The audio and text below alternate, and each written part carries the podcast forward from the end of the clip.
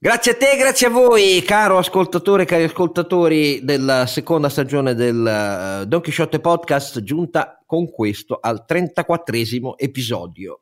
E come se non mancassero altri problemi, ma nella realtà dei fatti ormai il calendario impone di iniziare a fare qualche riflessione su ciò che scuote dalle fondamenta eh, la politica italiana, la possibilità di avere un governo efficace, gli equilibri tra partiti, nei partiti, nelle coalizioni, dove volete voi, e cioè tra pochi giorni l'inizio del voto per il Quirinale e le connesse ripercussioni sul governo del paese. Di questo parliamo e sperando che vi interessi, sempre ammesso non concesso, restate con noi.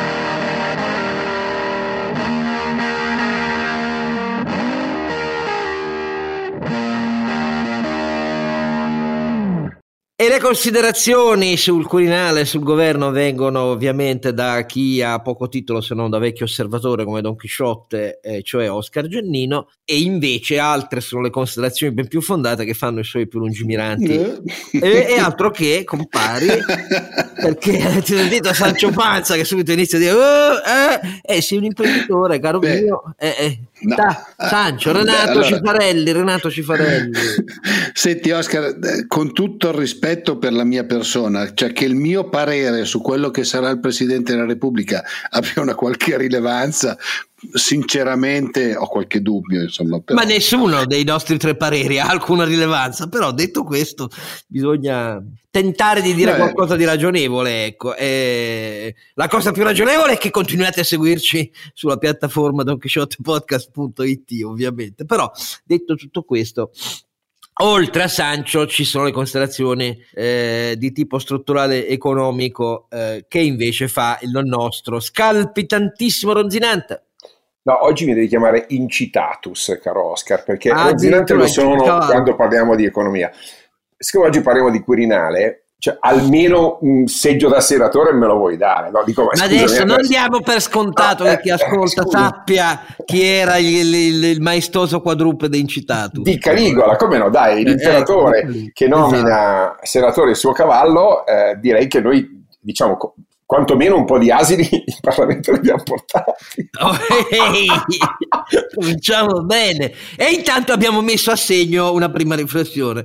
Questo Parlamento per composizione è al di là degli asini che insomma non, non, non, ci permetteremmo mai, era una battutaccia, però... Certo, no, no, no, ci permettiamo, è scientifico direi, cioè, abbiamo un QI veramente imbarazzante. Diciamo, è una composizione eh, di questo Parlamento che eh, infatti, come si vede, fa impazzire ogni maionese, persino quelle abbastanza abituate a impazzire come le maionesi italiane, perché la sua composizione, per esito del dell'elezione e delle scelte sovrane del popolo italiano quattro anni fa, cioè nel 2018, e eh, nella sua variazione interna dovuta a un livello di transumanza senza precedenti nella storia eh, parlamentare italiana, perché i partiti si sono fatti, disfatti, ehm, vedete 5 Stelle, vedete Forza Italia, ma insomma è un fenomeno generale quello che è avvenuto, ha per composizione, prima rilevazione, una composizione tale e una così complessa e sfrangiata geografia di interessi individuali dei parlamentari che rende impossibile fare i calcoli a tavolino. Ecco, questo è il punto di fondo, perché la geografia degli interessi non corrisponde nella maggioranza dei membri del Parlamento attuale e dei grandi elettori a strategie politiche per cui i leader politici, i leader di partito, chiamiamo così, anche se avrete difficoltà a dire che Conte è leader dei 5 Stelle, perché eh, al loro interno la contestazione resta fortissima, eh, possano decidere davvero, incontrandosi e parlando, eh, dove si va a parare, perché l'aula sarà un animale imprevedibile nei comportamenti. Questo è il dato di fatto numero uno per cui di tenere, da tenere ben eh, conto. Nel rispetto, ovviamente, del, bisogna sempre fingere rispetto ipocrita delle istituzioni italiane, averlo anche nella sostanza, perché se si perde anche poi l'idea di che cosa siano davvero le istituzioni, di cosa dovrebbero essere, dico così, non andiamo davvero più da nessuna parte. Però eh, questo fattore è un fattore che complica ogni dannata cosa. Io vi proporrei di fare un primo giro, cominciando da voi due, su nel vostro mondo ideale quale dovrebbe essere il criterio da seguire per un capo dello Stato e quale dovrebbe essere il criterio da seguire per una governabilità efficace e operativa, visto che l'elenco delle cose da fare nel governo del 2022, a partire da Omicron, ma non solo Omicron nelle varianti successive, ma soprattutto per scaricare il PNRR a terra, per tentare di non fare chissà quale debito aggiuntivo e così via, è una lista da far tremare le vene ai polsi. Quindi si tratta di tenere ben collegate le due cose. Dai, cominciamo da Carlo Alberto. Carlo Alberto che dice? Beh, devo dire che la, il primo requisito eh, che deve avere il, il, futuro Presidente della Repubblica è quello di essere garante eh, della Repubblica Italiana eh, davanti all'Europa e davanti eh, al resto del mondo. Per quanto la prospettiva della politica in questo momento sia tutta interna, eh, vista la variabilità dei nostri eh, Presidenti del Consiglio, vi ricordo che ne abbiamo cambiati sette in dieci anni, eh, non siamo assolutamente in grado. Tra l'altro, come sai, Oscar, penso che il prossimo modello di legge elettorale sarà proporzionale e poi magari dedicheremo una puntata su questo. Sai che sono un, un tifoso in questi, in questi, casi di una legge proporzionale, ovviamente un tifoso sconfitto, eh, sia chiaro. Quindi per me il criterio fondamentale è qual è eh, il personaggio che dà più garanzie a livello internazionale in quanto unico elemento di continuità non eh, rimuovibile dalla, eh, dalle convulsioni della politica ordinaria. Lo dico perché eh, la posizione finanziaria dell'Italia, la posizione istituzionale dell'Italia nei prossimi anni è di una fragilità e di un livello di rischio senza precedenti nel dopoguerra per il livello del debito che abbiamo raggiunto, per l'inflazione che è arrivata al 5% in Europa, ufficiale Eurostat, altro che transitoria, per il fatto che abbiamo di fatto una, una, una dipendenza strutturale dal, eh, dalle regole di bilancio europee e dai fondi europei per i prossimi 3-5 anni, senza questa garanzia noi eh, rischiamo di essere una nave persa nei marosi della tempesta. Quindi il primo criterio che direi, il primo grande elettore per me di questa eh, tornata del Quirinale è eh, l'Unione Europea. Eh, in effetti, se ci pensi un secondo, non si sono mai sentite pronunciamenti così eh, evidenti, così espliciti, pensiamo a Macron, no? eh, pensiamo appunto a Goldman Sachs che scrive che serve continuità, Draghi deve rimanere al, eh, a Palazzo Chigi, altrimenti perdiamo due, un, un, punto di PIL proprio perché sono a rischio i flussi di eh, capitali e di, eh, e di finanziamenti europei. Eh, il, eh, l'elezione coreana non è mai stata così eh, sotto le attenzioni del, eh, del, dibattito internazionale. Noi in Italia ce ne rendiamo poco conto, ma in questo momento eh, quei 1007 grandi elettori dovranno assolutamente ascoltare, 1009 chiedo scusami, ascol- dobbiamo ancora tra l'altro sentire, capire sono i 58 delegati regionali, non so se li stanno leggendo in questi, in questi, momenti, ma potrebbero fare la differenza, eh, quei 58 delegati regionali, proprio per, per quello che hai detto, più, per, hai detto tu, cioè per la grande indisciplina che sta caratterizzando questo principio. Quindi il mio punto molto semplice è eh, il, eh, il primo criterio di scelta del candidato deve essere quello della garanzia davanti ai nostri partner internazionali. Renato.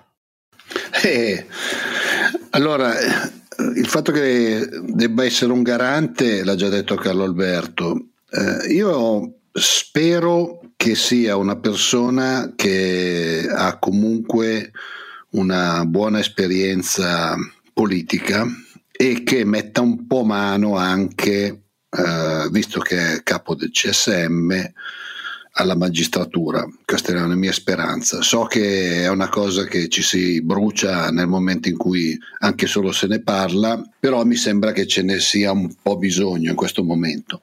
Eh, sicuramente la persona che a, que- a, questo punto si è candidata in, in, quello potrebbe avere qualche piccolo problema, mettiamola così. Quindi Berlusconi in quello potrebbe avere qualche piccolo problema, però eh, il, il problema, secondo me, il capo dello Stato deve, deve, essere garante e deve, non dimentichiamoci che poi è la persona che deve controfirmare i decreti legge. Come abbiamo già detto in una delle ultime puntate, la maggior parte dei governi degli ultimi anni sono andati avanti a decreti legge, non per leggi parlamentari, eh, il capo dello Stato dovrebbe anche essere il garante del fatto che si ritorni un po' a lavorare di più come Parlamento e un po' meno come governo dal punto di vista... cioè il decreto legge nasceva come eh, situazioni di emergenza. Un po' di emergenze ci sono state, ma non possiamo sempre essere tutto in emergenza e quindi continuare ad avere o deleghe oppure decreti legge. Dobbiamo rimettere un po' mano a come funziona il tutto, oltretutto in un momento in cui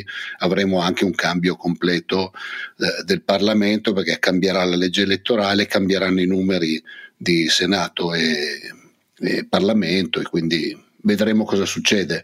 Io spero che vada una persona che abbia una buona esperienza politica, nel senso che deve eh, saper governare la politica e abbia una buona esperienza legislativa, perché dovrà anche cercare di, di rimettere mano a come funziona il Parlamento. Vi vedo iperprudenti, eh? camminate sul, su una specie di do- dolce che non esce dal forno, quindi mamma mia ragazzi, un pochino più... Allora, io metto lì, butto lì tre punti, tre punti. Primo, poiché eh, Draghi è Presidente del Consiglio e nasce dalla fragilità delle due precedenti esperienze di governo del Conte 1 e Conte 2, della fragilità intrinseca al, a quel tipo di coalizioni, coalizioni eh, obbligate tra gente che si era insultata per anni, perché, e questo succede sia nel caso del Conte 1 e Lega 5 Stelle, sia nel caso del Conte 2 con 5 Stelle PD.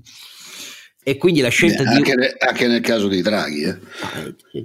Aspetta, lui nasce dalla fragilità autoconsunta di quelle due esperienze e dal fatto che di fronte all'emergenza vaccinale stavamo perdendo tempo, il PNRR di Conte che non andava da nessuna parte e così via. Però alla fine hanno scelto il capo dello Stato, Mattarella, secondo me bene ha fatto a scegliere l'esimo ricorso a un mm, gancio esterno al sistema che è quello a cui si ricorre quando l'Italia vede i partiti che sono sul ciglio del burrone perché così è la storia dei governi Amato, Ciampi, del governo da un certo punto di vista Dini, io metto anche Dini nella categoria, anche se Dini era la prosecuzione di un pezzo del centrodestra, ma con una formula del tutto diversa nel governo Dini, quello della prima riforma troppo diluita però delle pensioni italiane, fino ad arrivare a Monti e poi Draghi.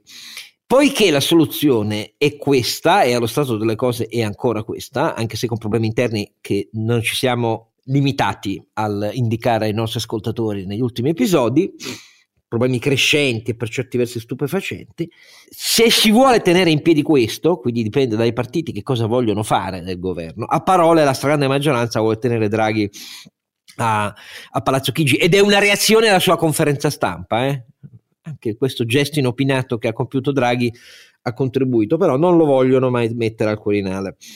Se davvero fossero sinceri in questi, prima considerazione è come se serve un, una personalità più che tecnica e che abbia una grande esperienza politica abbinata a una lunga e comprovata uh, esperienza uh, all'interno della politica e dell'amministrazione italiana. Ecco, questo è, dovrebbe essere in un mondo ragionevole uh, un primo punto da tenere in considerazione mi si dice ma i leader politici sono consumati anche essi in Italia, quali sono i veri leader politici?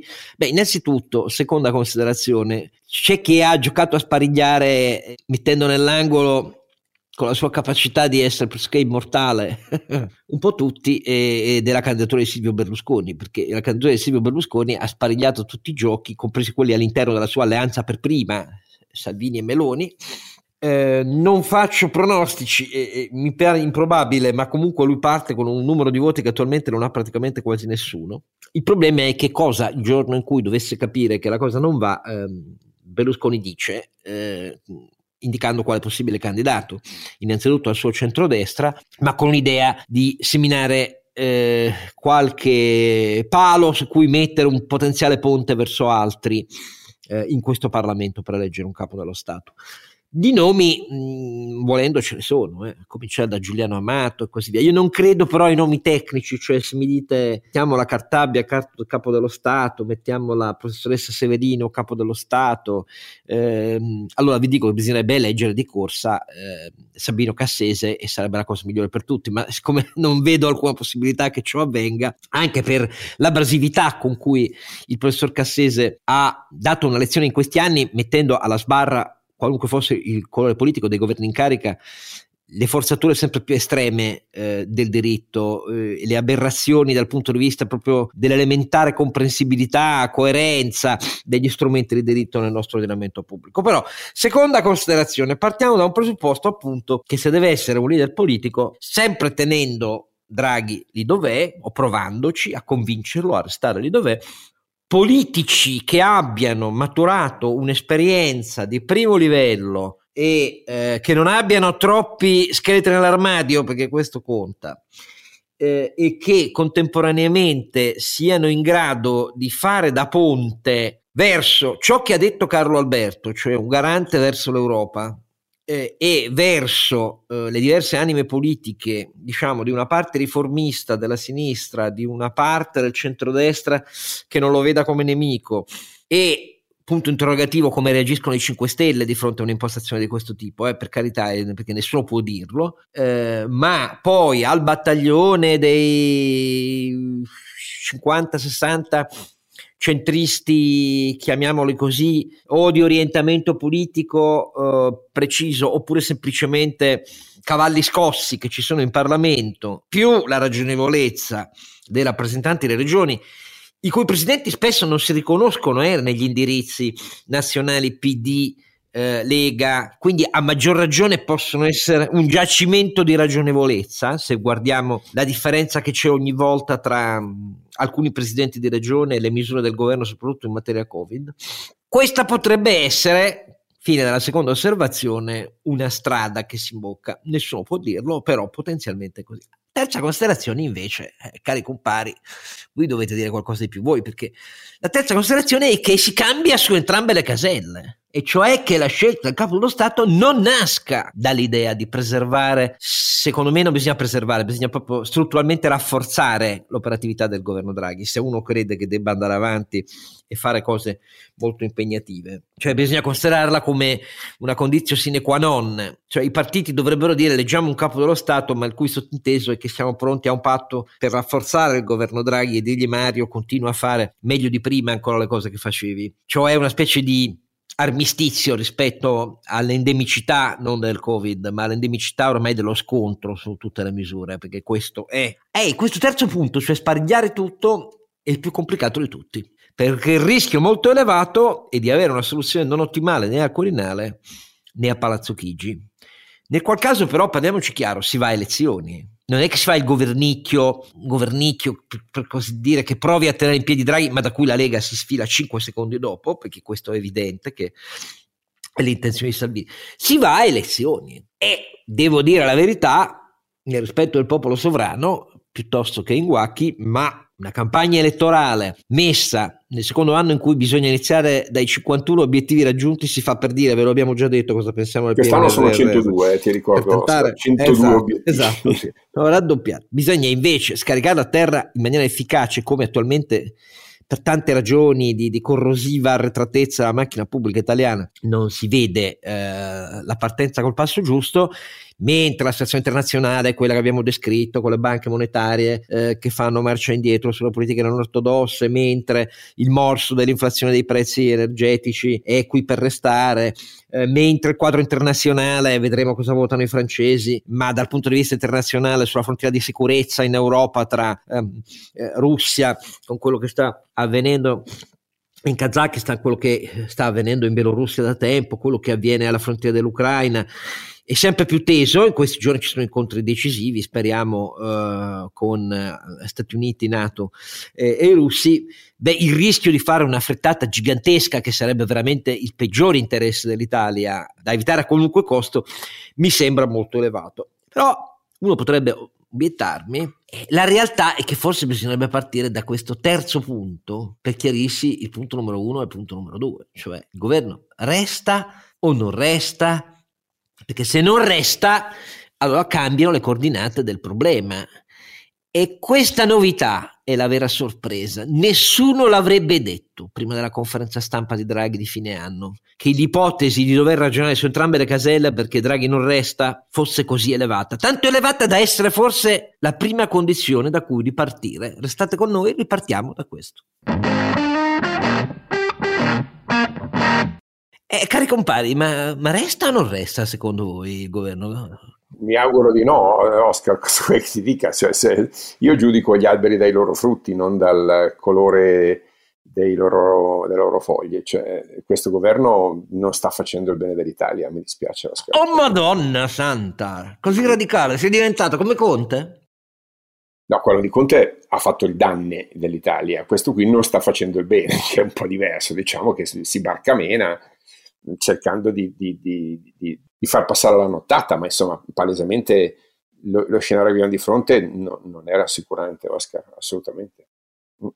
Quindi io mi auguro che questo governo venga cambiato, eh, in gran parte ovviamente non mi sto riferendo al Presidente del Consiglio, eh, che è ovviamente il nostro Jolly, ma eh, la gran parte dei suoi ministri sono inadeguati. Ma capisci che non, non, resta la sua maggioranza se cambia? Ah beh, questo è un altro discorso. Tu stai parlando di governo o di maggioranza? Perché palesemente... Io sto parlando di go- governo si regge una maggioranza, però bah, tu dici far rimanere Draghi e cambiare la composizione.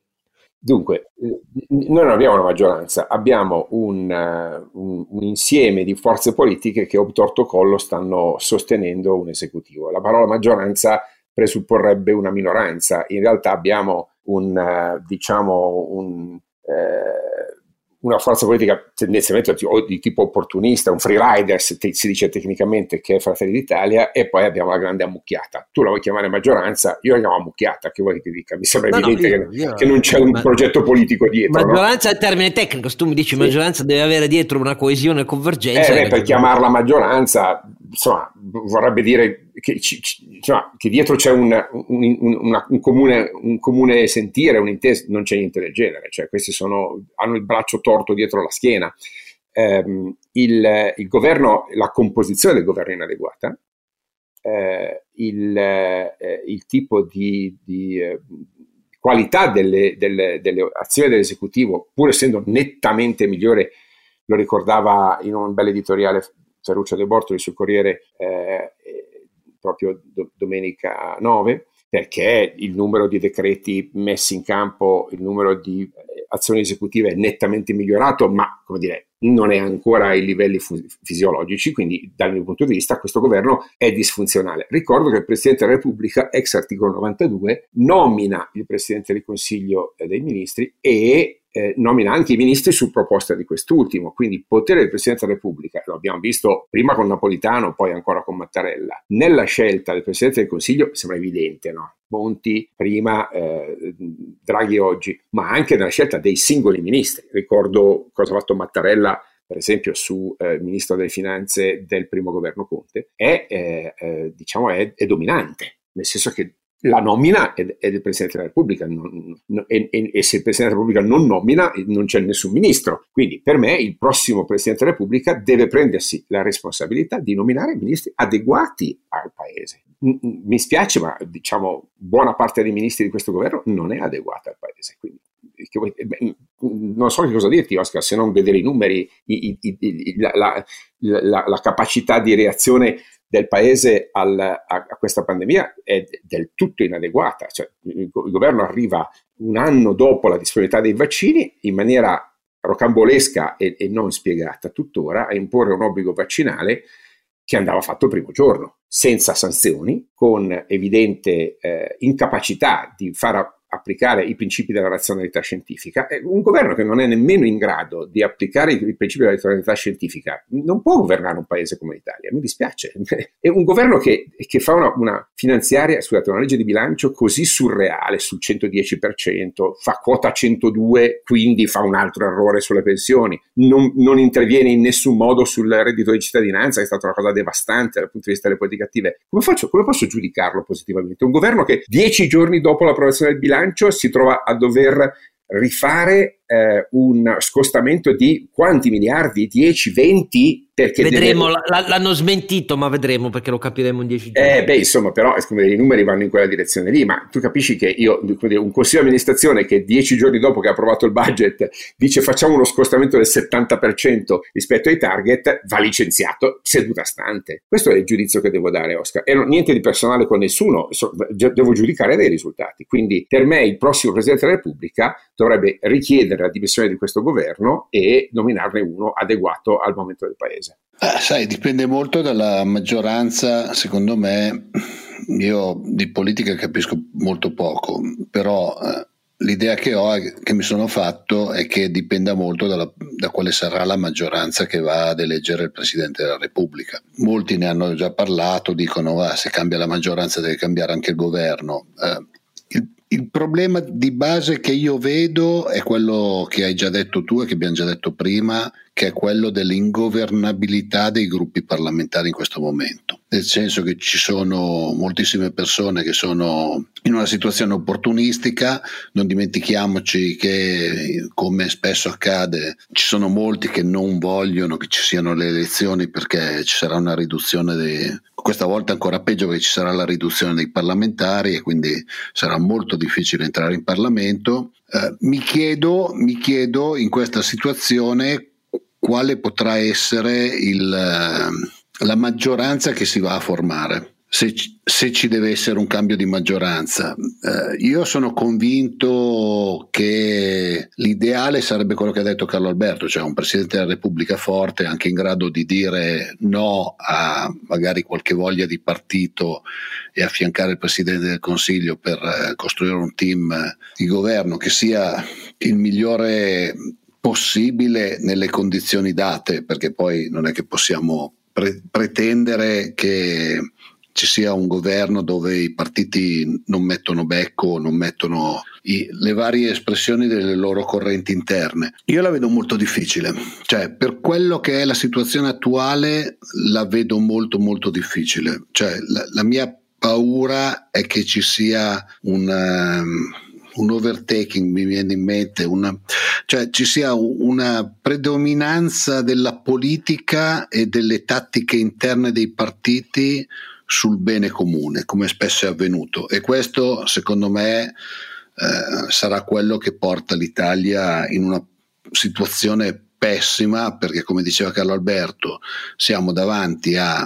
Eh, un cambio, un cambio di prospettive completo perché se riparte l'inflazione stamattina, eh, cioè oggi domenica quando registriamo ci sono de- delle prime avvisaglie di qualcuno della BCE che comincia a dire ah ma forse ci siamo sbagliati l'inflazione dovuta al Green Deal potrebbe essere strutturale e non temporanea. Se la BCE comincia a dire l'inf- l'inflazione è strutturale, naturalmente si muovono i tassi. Sappiamo benissimo cosa succede in Italia se si muovono i tassi, che eh, il peso del debito diventa molto più, molto più alto. È vero che l'inflazione contribuisce ad abbassarlo, però è anche vero che eh, il, gli interessi diventano molto più alti se in quella situazione noi ci troviamo con un Presidente della Repubblica fra virgolette debole oppure che è un compromesso fra i partiti del meno peggio e magari Draghi a quel punto dice me ne vado e rifanno un presidente del consiglio politico, io la vedo molto molto male.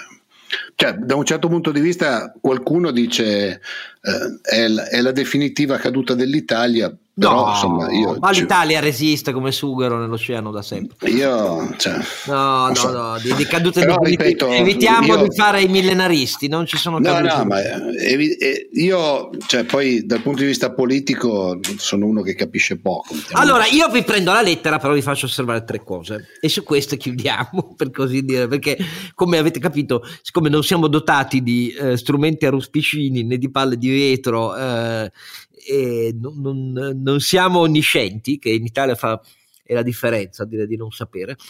Eh, parto da prima osservazione. Se serve un capo dello Stato come l'identikit ideale, che è anche il mio, e quello disegnato da Carlo Alberto, allora bisogna sapere che la conseguenza è una. un capo dello Stato forte, forte significa autorevole al punto di dire chiunque sia il Presidente del Consiglio mi riservo di esercitare fino in fondo le prerogative che mi dà la Costituzione sulla nomina dei ministri, come ha giustamente ricordato Carlo Alberto, significa che questo capo dello Stato forte deve piacere politicamente, non deve essere temuto per il futuro dei sette anni mh, dai partiti. Cioè, in un Parlamento come questo, nel quale la destra pensa qualunque sia i correttivi alla legge elettorale che vincerà le prossime elezioni, deve essere tale da non apparire alla destra come uno che dice no a ministri che vuole la destra. E, capito Alberto? Quindi questo significa restringere molto la rosa. Non so neanche se Giuliano Amato eh, cadrebbe in questa, in questa definizione, perché Giuliano Amato di sicuro non dispiace troppo eh, a Silvio Berlusconi, ma è lontano anni luce Uh, dalla cultura e dai dai proponimenti, politici di Lega e 5 Stelle, Salvini Meloni. Quindi questa cosa rende il compromesso in realtà molto difficile, non facile. Seconda osservazione. Um, è molto difficile fare un ragionamento sul miglior capo dello Stato possibile se non si ha in mente che cosa fare il giorno successivo, l'ho già detto eh, sul governo, ma la richiamo solo per dire la terza cosa. La realtà è che forze politiche responsabili dovrebbero partire prima dal dire se vogliono confermare il governo, tra loro e eh, tra loro. Cioè fare quello che per esempio Carlo Calenda ha proposto. Ha detto ma ci vuole un cambio di passo su questo governo, l'analisi di Carlo Calenda in realtà corrisponde alle critiche di Carlo Alberto e i partiti partano dal presupposto di dire responsabilmente siamo disposti a un rafforzamento, a cambiare le coordinate, cioè, ma di questo governo, vedendo su quali cambiamenti, per fare cosa? Cioè si diano un programma quantomeno fino a fine legislatura, per far continuare la legislatura così rassicurano i parlamentari che non vogliono andare a casa subito, eh, e di là poi discendano le conseguenze della trattativa del capo dello Stato. Questa cosa che sembra molto ragionevole e che sembrerebbe tenere insieme i due corni del problema, governo e capo dello Stato, per tentare di avere il meno peggio in entrambi i posti, è così razionale che mi pare molto complicato che possa essere in realtà la strada percorsa, perché questo significherebbe che i partiti scoprono le carte prima di mettere a fare i propri ragionamenti solo, e quello che temo io, e su questo concludo, solo contando i voti dispersi per numerosi voti in Parlamento, che credo che temo che sia oggi, a oggi, per quello che posso capire io, il rischio del procedurale più forte della metodologia che seguiranno i partiti. Non avendo potere di indirizzare, come abbiamo già detto all'inizio, su una scelta di forte convergenza iniziale, uno, due, non essendo nella condizione di sapere se Draghi vuole stare o meno, perché tutto fa intendere che Draghi in realtà considera la sua esperienza troppo consumata per i veti dei partiti, eh, troppo al di sotto delle aspettative ed è anche nel trade-off di vantaggio di stima personale che ha nei confronti che ottiene del mondo per andare avanti senza consumarlo e il punto numero tre è che a questo punto i partiti siano a braccio concerto in Parlamento a vedere come va prima la candidatura di bandiera di Berlusconi, poi le elezioni delle altre forze politiche, poi misurare quanti sbandati ci sono e su che tipo di nomi, eccetera, eccetera, e poi iniziare a tessere, come abbiamo visto in passato già a volte avvenire nella Prima Repubblica, quando c'era il problema tra le correnti democristiane, perché questo era il fenomeno, a ritessere la tela a ogni voto per vedere poi dove si va a parare. Ma a quel punto senza una bussola politica che riguarda né governo né le caratteristiche del capo dello Stato. Ecco, attualmente per effetto di tutto quello che abbiamo detto, questa è la procedura che ha maggior possibilità, se i partiti non danno segni di ragionevolezza e di amore per l'Italia, che io vedo più probabile. Eh, che cosa ne possa uscire? Non si sa, perché ne può uscire pure qualcosa di buono, ma di sicuro è imprevedibile. Ma anche perché, Oscar, tu stai ragionando con l'idea che comandino i partiti. Perdonami. No, ma... eh, no, no. Eh, Sto cioè... dicendo che appunto i leader dei partiti assistono a quello che avviene ah, al di là del... Direi, eh, direi che se c'è una elezione del, del, del Presidente della Repubblica totalmente fuori dal controllo dei partiti è proprio questa di quest'anno. Eh, l'ultima, l'ultima, è stata manovrata da Matteo Renzi, ma insomma, che contava su un protone importante e disciplinato del PD che faceva la massa critica. Qui la massa critica non c'è, no, non c'è la massa critica in grado di orientare le, le, le scelte del, dei grandi elettori. Diciamo che c'è una tendenza maggioritaria netta a non andare al voto, perché neanche Salvini ci vuole andare al voto subito. Ma questo lo dire per, per, per scontato, mancano 13 mesi, 13 mesi, dovresti fare la legge elettorale E, L'unico che vuole andare a voto è la Meloni, questo è il punto vero. Ma, ma, ma sicuro in queste sì. condizioni? Sì, e prendersi, sì. La, e prendersi, La, briga di gestire un paese ancora in emergenza? Beh, questo eh, sai come uno deve, deve, provarci a quel punto. Quando arriva a un punto elevato di aumento del consenso negli anni, ci deve provare. Questo è, Beh, comunque, diciamo, le, la Meloni non è in grado di, di, influenzare per fortuna i destini della Repubblica Italiana, per fortuna per adesso.